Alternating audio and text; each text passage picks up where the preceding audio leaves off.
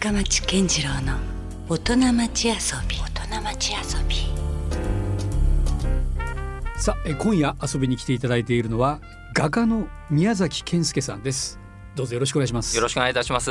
初めましてですもんね初めましてです。よろしくお願いします。はいお願いしますなんかご出身は佐賀だとかはい、そうですね。あの佐賀市出身です。いくつぐらいまで佐賀にいらっしゃったんですか、えーっともう高校卒業するまでだったので18まで。あなるほどでその後筑波大学に行かれるんですよね、はい。いや私ちょっとびっくりしたんですけども、はい。筑波大学に芸術研究科っていうのがあるんです そうなんですよ。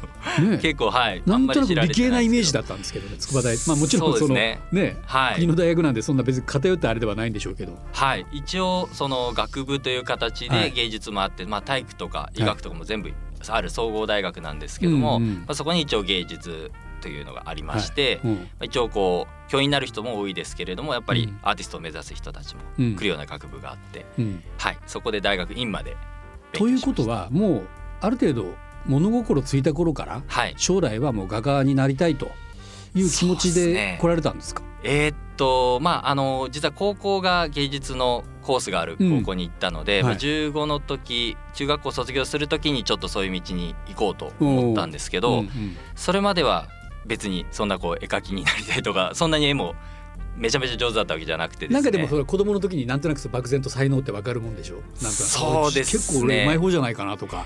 クラスの中と、まあ、学年の中ではあの割とこう賞をもらったりはしてたんですけどうですか。まあ、実はこう兄弟があのすごい上手でですね、うんあのやっぱそれと比べると自分は下手だったのうんでああんまりそこにこう自信は持ってなかったんですけど、うん。まあ、たまたま中学校から高校に行く時に、はい。なんか美術の先生に、うん。あの「お前の姉ちゃんめちゃめちゃ絵がうまかったよね」っつって、うんうん。お前行ったらどうだ」って言われて。そんなでもね DNA レベルの話で言われてもね。それがきっかけだったんです本当に。あそうなんですか、はい。そうなんですよ。でそれでまあ高校にじゃあその、はい。まあ、美術を学びに行かれてはい。どうでした？その実際もうますますその思いっていうのは強くなるんですか？いやこれがですねまあ県下に1個しかない、うん。あのところだったので、うん。もう皆さんめちゃめちゃもうすでに上手というか、あまあ僕油絵家だったんですけど、もうみんなもう中学校の時からやってるようなその道のエリートが集まってるんだ。そうなんですよ、うん。うん。でその中で僕はもうなんかスポーツしかやってきてなかったので うん。全然ダメで、うん。最初はもう結構もうコンプレックスというか挫折しながら。そうですね結構きついなっていう感じだったんですけあど。あそうですか。はい。まあなんかうんうんそうですね。きっかけとしては、まあ、高校2年の時に、はい。あのーまあなんか海外にちょっと行ってみようとういうん。ところがあって、うん。でベルギーに、あのー、2週間ぐらい行ったんですよ一人で。高校生でベルギー。そうですね。またなかなかな選択ですねそそうまあたまたまそのあの親族がうん。あのああっちでなるほど。いてでうん。本当はなんかフランスとかに行こうと思ってたんですけど、れうん。まあなんかベルギーが気に入ってそのままずっといたんですけうど、ん。まあ、そこでずっとこうスケッチとかをしてどのぐらいの期間いたんですか？まあ、2週間ぐらいですかね。春休みの期間中を使っていったんですけど、そこでやっぱすごいあのちょっと価値観が変わるというか、うん。割とその高校で習ってたこう大学に入るためのこう受験の絵みたいな感じだったんですけど、うん。またそれとちょっと違う感じでこう自由に自分が描きたいものを描いたりすると、うん。あ楽しいなと。あんまり絵はそんな上手じゃなかったんですけど、うん。まあ、なんかそういうこう上手に描かなくてもなんか楽しんで描けばいいんじゃないかみたいなのをこう考えるきっかけになって、うん。そこからこう真面目にちょっとやってみようかなみたいな。な。るほど、はい。それはだからベルギー体験っていうのはすごく良かったんですねじゃあね。あそうですね。大きかったと思いますね。おー。だからこそまあ高校卒業してそのまたもう一度学び直そうと。そうですね。いうことでその筑波大学をはい。選んで。そうですね。うん。まあなんかいろんなこう美大とかもあるんですけど、うん。やっぱ兄弟もうち多くてですね、うん。まあ、やっぱこう国立じゃないとっていうのも自分の中でああってなるほど。それでまあ選択肢としてあんまりない中であ筑波大学いいんじゃないかっていう感じで、うん。はい優秀じゃないですか。そこにねちゃんと通るんだから。これがですね、まあ、うん。そうでもなかったんですけどたまたまあの推薦で入ったんで、うん。あのなんかその芸術のクラスの中では一生懸命勉強してた方だったので、うん。あの普通に多分一般だったらなかなか入れなかったんですけど、うん。まあ、それあとは絵であの入らせてもらってっていう感じですね。はい、でそこを大学院まで行かれるんですよね。そうですね、うん。はい。こういうその芸術系のが大学とかに行かれた方って、はいどう進路ってどう考えてるんですか？これが本当厳しいんですよ。その、うん。まあ、いわゆるあのまあいろいろあるんですけど、まあ、デザインですとか、はい。そういうまあもちろん美術の生先生とかっていう選択肢もあるでしょうしね。そうですね、うん。大体がやっぱりそういうファインアートって僕ら呼ぶんですけど、もういわゆるあの油絵ですとか彫刻ですとか、うん。そういういわゆるもうピュアな制作をする人たちは、なかなかその先の就職がなくてですね、うん。まあ、アーティスト養成にするんですけど実際その後アーティストになれるのって、うん。あの学年に一人もいるかいないかとか、うん。そういう感じなので、うん。まあ、大体はまあ先生をしたり非常勤をしたりっていうのでこうそこでこう生活をしながら作品を作るっていうタイプが多いんですけど、うん。まあ、僕はあの卒業するタイミングでもうちょっと海外に行こうと思って、うんあの卒業した後にこう海外に行ってバイトしながら絵を描くみたいなうんやり方だったんですけど、あだから特に就職という道はもう選択はなかったんですねなかっそもそもたで。す ねなかったですね。なるほど。はい、うんそれでもお金とかの問題もあるじゃないですか。ありますね。大丈夫だったんですか？いきなりそんな海外に行くまでの貯金があったんですか？えーっとなので、えーバイトをしましたね最後卒業に向けて、うん。で卒業してすぐ出れるように一応ある程度お金を貯めて。最低限はいるもんねやっぱり。最低限はい渡航しなきゃいけないわけだし。はい。そうですね、なのでそうですね就職考えなかったですね。そういえば。いやでもねやっぱ難しいですよ。ねだってねアートの道を選ぶということは、そうですね。ねなんかそんなにこう就職先があるわけもわないしけじゃないそもそも。いや確かにその、まあ、大学生の時は、うん。こう大学生で絵を描いてるって割となんかみんなから「おいいね」みたいな感じで言われるんですけど、うん卒業した途端それが外れるともうただのフリーターになっちゃうので、そうですよね。そのなんて言うんでしょうこの世間とのこう戦いみでたいな。周りはどんどん就職していくわけですよ。そうなんですよ、うん。もうそこ20代後半ぐらいですかね、うん。はやっぱこうやっぱどうしても比べちゃうので。ちょっと焦りみたいなのもやっぱ出ます。いやー出ましたね。やっぱり、特に、まあ、ロンドンは僕あのか卒業してロンドンに行って2年ぐらいして帰ってきたんですけど、はい。帰ってきた時が僕は多分26とか7とかだったんですけど、その辺りが一番きつかったですね。うん？ときついっていうのは？なんかやっぱ帰ってきた時にもうみんなはもう就職して2年目3年目でそれなりにお金を持ってる中、うん。はいもうなんでしょうもう家もない、うん職もないみたいな、なんその状態で帰ってきたんではい、そこがやっぱ一番きつかったかもしれないですね。なるほど。で、はいだけどこそ心は満たされてる感じなんですか？その時に。えーっといやそうですね。ただロンドンにいた時は、うん。やっぱ周りも同じような貧乏なやつらばっかりうん。でやってたので、そんなにこうきつくはなかったんですけど、うん。やっぱ日本でアーティストで生きるってきついなっていうのはうん思いましたね。なるほどね。やっぱり。うん、どっちにしろ外,、あの外国には出たかったと、そうですね。うん。なんでロンドン、ンだったんですか、はロンドンはですね、まああのもともとこうアメリカとかはうん。こう結構旅とかして、うん。あのしばらくステイしてたりとかしてたので、はい。ちょっとヨーロッパを見てみたいなっていうのがあったのと、うん。最初僕行ったのはワーキングホリデーっていう、うん。あのししてなんですかねこうそういう働きながら働ける、はいはい、うんビザみたいなのがあったので、まあ、最初それで1年行って、うん。でプラスあと1年あのビザ伸ばしてみたいな感じだったんですけど、なのでその仕組みがあるのがロンドンかオーストラリアかみたいな感じで、うん。まあ、英語圏が良かったので、うん。まあ、それでロンドンっていうのと、まあ、あとアートも結構盛んなので、うん。まあ、げ結構そんな感じで選びましたね。もうその頃からはもうすでにこうウォールペインティングというか壁画えー目指してたんですとか、いやそんなことはなくてですね、うん。僕はどっちかというと、まあ、音楽が好きだったんですね、で割とこうパンクとかが大好きあでーちょっとメッセージ的なそうですね。でなんか絵描く絵もどっちかというと、うん。もうなんかこうな攻撃的な絵というか、うんなるほど。反社会的な絵というか、はい、はい、そういう感じを描いていて、まあ、なのでそういうライブとか、うん。なんかこうストリートとかでもうん。バーってこう殴り書きするような、ん。そういうスタイルでもともとやっていたんですね。はい。なので、まあ、ロンドンのそういうこうクラブとかでこう絵を描くような、うん。そういう活動だったんですけど。そんなのってまあほら要ははい。自分は、ね、日本から行ってるわけじゃないはいですか、はい、なんとかなるもんなんですか？いやー厳しかったっすね。しかも英語も僕そんな喋れなかったんでましてや絵で勝負だからね。そうなんですよ。これでなんでしょう。最初はとにかく、まあ、まず食べることが大変だったので、うん。まあ、すぐあのアルバイトを始めて、うん。しかも最初にいきなりすぐお金盗まれちゃってあら。のすっからかんになって。えもう全財産ぐらいを？全財産はい。握りしめてたやつそれ。で結局すぐもうバイト始めて、うん。あのだからもうずっといろんなバイトしてましたね、うん。もうそれでまあ半年ぐらいしてやっとちょっと落ち着いてきて、うん。あのまあなんかアート活動がしたいと。うん。でもまあ場所もないですし学校も行ってないので、うん。なかなかはい場所がないので、もうなんか知り合いから聞いてうん。こうライブハウスとかだったらなんかあのタダで書けるし、うん。でしかも見てもらえるから、うん。一石二鳥なんじゃないみたいな感じでそんな別にこうライブペイントが得意だったわけじゃないんですけど、うんまあなんかそこでこうどうせならそういうことをちょっと身につけようと思ってうん。行ってましたね。そういった意味でやっぱロンドンっていいですよね。そうですね。日本だったら結構難しくないですかそれ？あだったと思います。ねなんかどこも書かせてくれないぐらいの そうかもしれないイメージじゃないですかどちらかとはいいうと。はいはい、うん。なのでまあそこはもうすごい緩い感じの場所でやらせてもらって、で結構こうそういうなんていうんですかね若者がバーッと集まるようなうん。場所があって、うん。でそこに割と友達がいっぱい入ってたので、うん。まあそういった紹介とかで入れてもらって、うん。書かせてもらって、うん。だんだんそういう仲間と仲良くなってみたいなうん。感じだったんですけど、なるほど。えそれからどうなるんですかで結局ですねあの、まあ、その2年間ロンドンうん。の後にあのーまあちょっとビザがもう伸ばせれなかったので、まあでもこのまま手ぶらじゃ帰れないなと思って、で何かしようと思った時に、まあ、たまたま自分が一緒に暮らしてたその家フラットがあるんですけど、そこに友人でこうアフリカ人がいて、はい。でああなんか本当にグローバルな場所だったので、うん。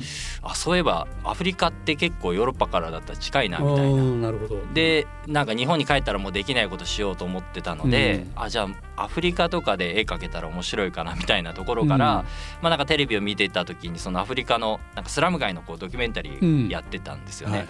でなんかあそういうところに絵描いたらなんかすごい面白いんじゃないかというか、まあ、自分の経験としてやってみたいなみたいなことを思いまして、うんでまあ自分でいろいろ調べていたら、うん。なんかそのスラム街をの学校を運営している日本人の方がいらっしゃって、うん。まあ、ちょっとその人に連絡をしてうん。壁を描かせてくれないかみたいなうんうん。ご連絡をさせてもらった。へー。それはもうおいいですよみたいなすぐそうですね。最初はあのなんかちょっとあのどうかなみたいな感じもあったんですけど、うんなんかあの自分の活動いろいろこう、うん。説明させてもらったらじゃあ一回来てみたらみたいに言っていただいて、うん。まあ、それはケニアだったんですけどそれも日本を経由せずにもロンドンからケニアみたいそうですねもうロンドンからケニアでしたね。ななるほど、はい、さあ宮崎青年はロンドンから今度はケニアを目指してはい。行ったと。また全然違うでしょ文化も、もう全く違いましたね。ん。僕の中でなんかそれまでにまあアメリカですとかこうヨーロッパもいろいろその行ってる間にいろいろ回ってたので、うん。あまあ大体こう海外ってこんな感じだなってあったのが、うん。もう完全にこう変わるというかこううん価値観が変わっちゃうぐらい、あ地球ってすげえなみたいななるほど、そんな衝撃がありましたね。うん、これはその良かったっていう選択だったんですか？行った時に。そうですね、うん。あのとにかくこうあこういうところを見たかったみたいなうん。本当に、まあ最初に行ったところはそのまあスラム街っていううん。こう都市部のあの場所だったりしたんですけれども、まあ、それ以外に本当にその電気も水道もないような村とかも行きましたし、こうなんか本当に自分が今まで考えてた普通の生活っていうのがうん。こうもうそれどれが普通か分かんないみたいな、うん。もう本当にいろんな生き方があるんだなっていうのを本当に思いましたね。なるほどね。はい、あのまあロンドンといえばもう都会だし、はい、そういうこうまあ音楽にしろアートにしろ文化がねはい、今だったら、らもうバンクシーみたいなねそうですね。ちょっとストリートカルチャーみたいなのも出てきたりするわけですけど、はい、なんかそのねまあ今さっき話したようにケニアはまあ当然こう治安も悪かったりとかそうですね。いろんなまあ困難なはい、状況に面している国とも言えるわけですよね。はい、そんな中でその絵を描く活動っていうのははい、その現地の人にとってもやっぱりこう、大きな影響を及ぼすものなんですか？そうですね。まあどっちかというとそれをこうちょっと試しに行ってみたかったみたいな感じだったんですけど、うん。まあ実際自分が描く絵がそういうこう文化も、まあ、言葉はある程度英語で通じたりもしたんですけど、うん。まあ、そういったところで受け入れてもらえるのかどうかをちょっとうん。試したかったみたいな感じだったんですけど、うん。まあ、実は最初にあのーまあ、夏季に行った場所はそのスラム街の学校だったんですけど、うん。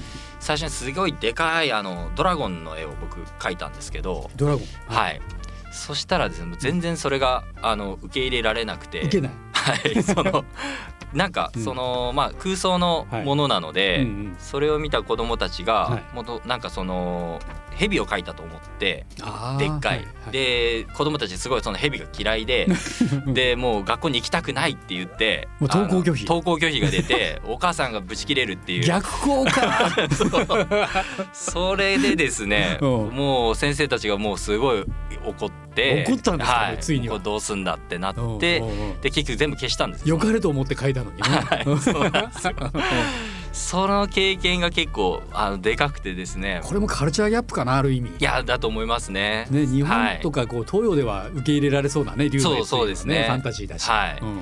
でなんか結局、まあ、自分もその時はなんかこう絵描きでアーティストだから自分の思いを書くもんだと思ってたので、うんうんうん。人から言われて消せっていうのも嫌だとか思ってたんですけどうん。そんなこと言ってもまあこれ残っちゃうんでそうです 消さなきゃダメだなっていうことでうん。泣く泣く消してうん。でもまあ3週間ぐらいの期間中のもう2週間ぐらいドラゴン描いてたので、うん。あとちょっとしかなくて。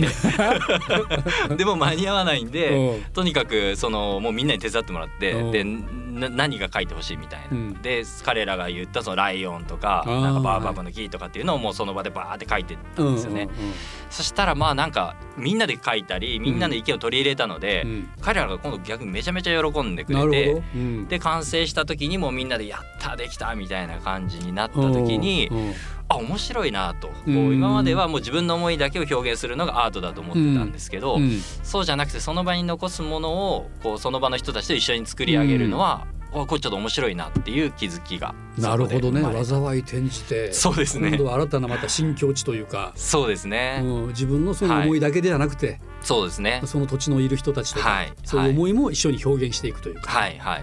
そういうことにつながったという。感じですね。なるほど。はいでもそうこうしているうちにもうずっと壁画ばっかりですよね。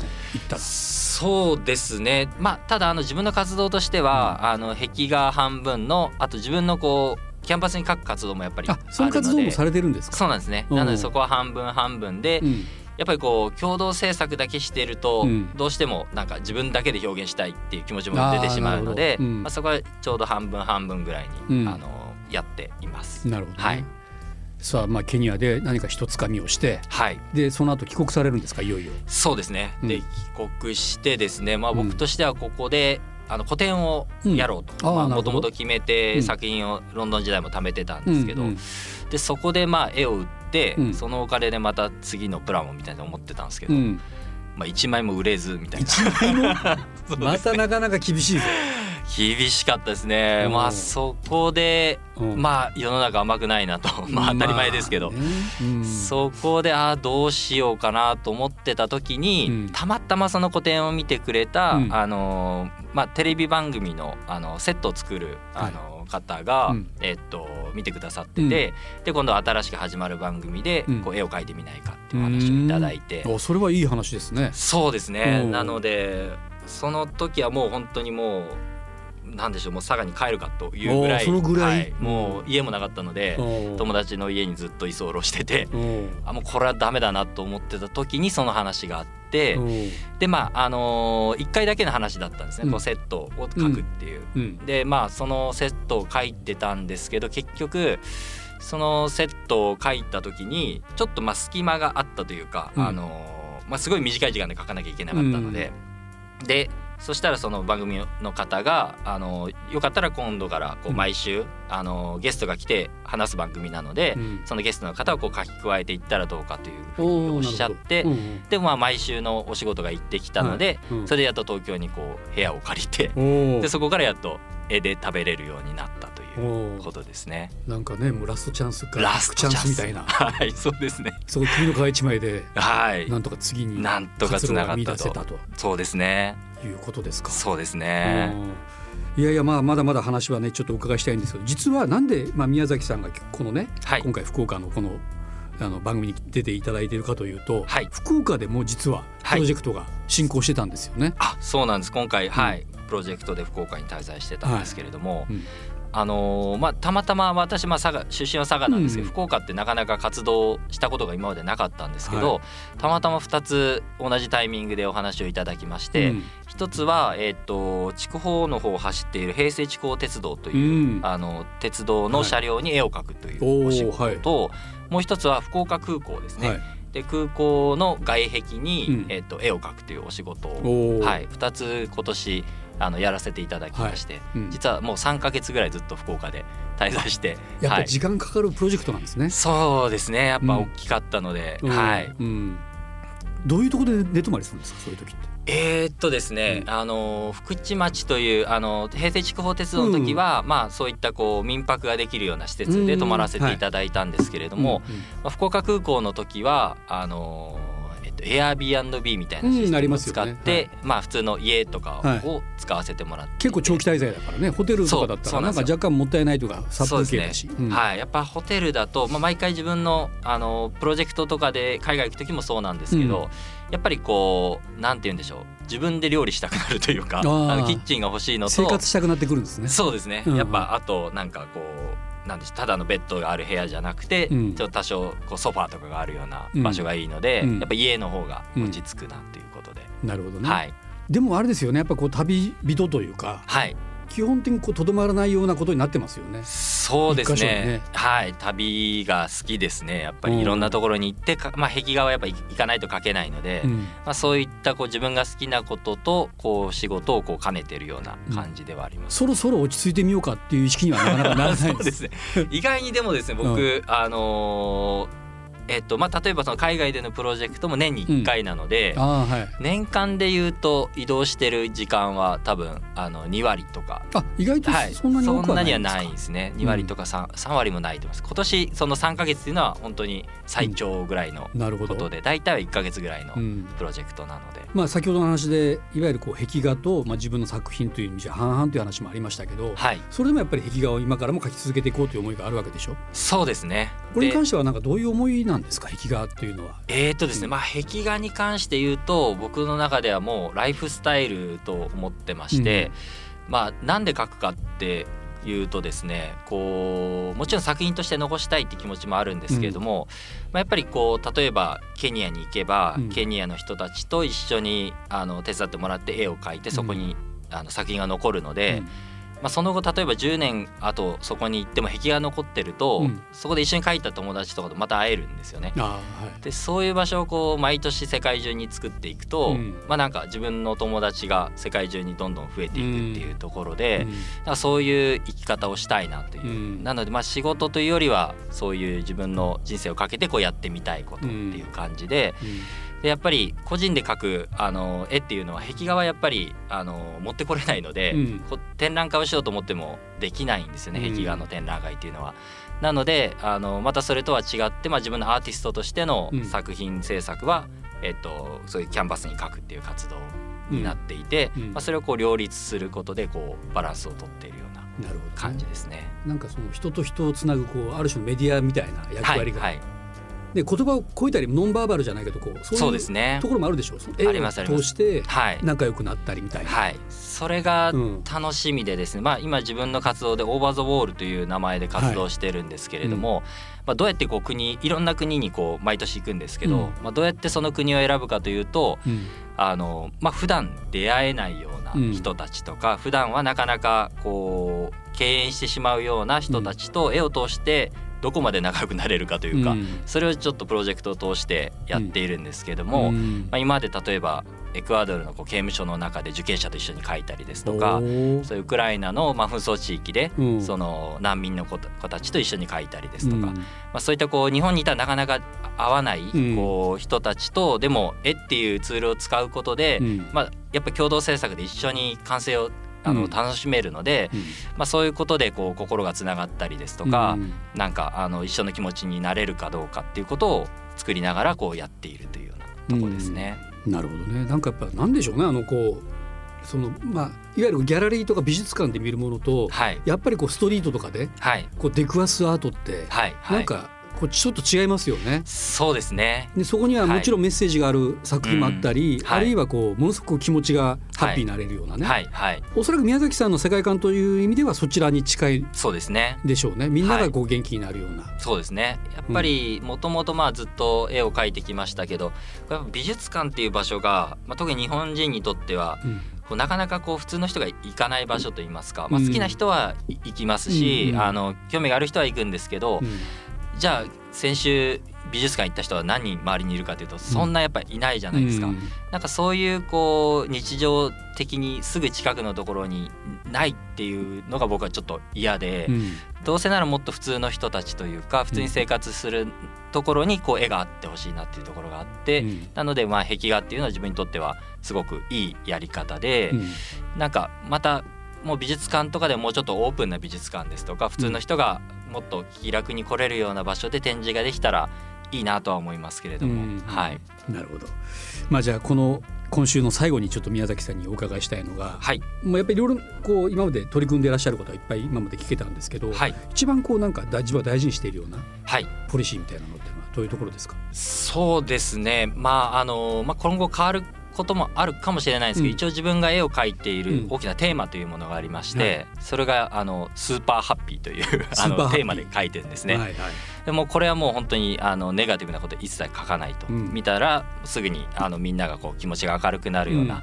そういう絵をとにかく人生をかけて描いていきたいというふうに思っているので、なんかそこの部分、まあ、特に壁画っていうものに関してはそこでこう気持ちを落とすような絵描いてもしょうがないので、うんまあ、とにかく壁画を描くときにはみんなが見たときにあのちょっとでも気持ちが上がるよううなん。ものを描いていきたいなと思ってます。なるほど、まあ、ハッピーだけでもねすごいのにスーパーがついてますから、ね。スーパーついてますよりそこは強力に はい、ハッピーな絵がはい。描きたいということですよね。はい、そうです。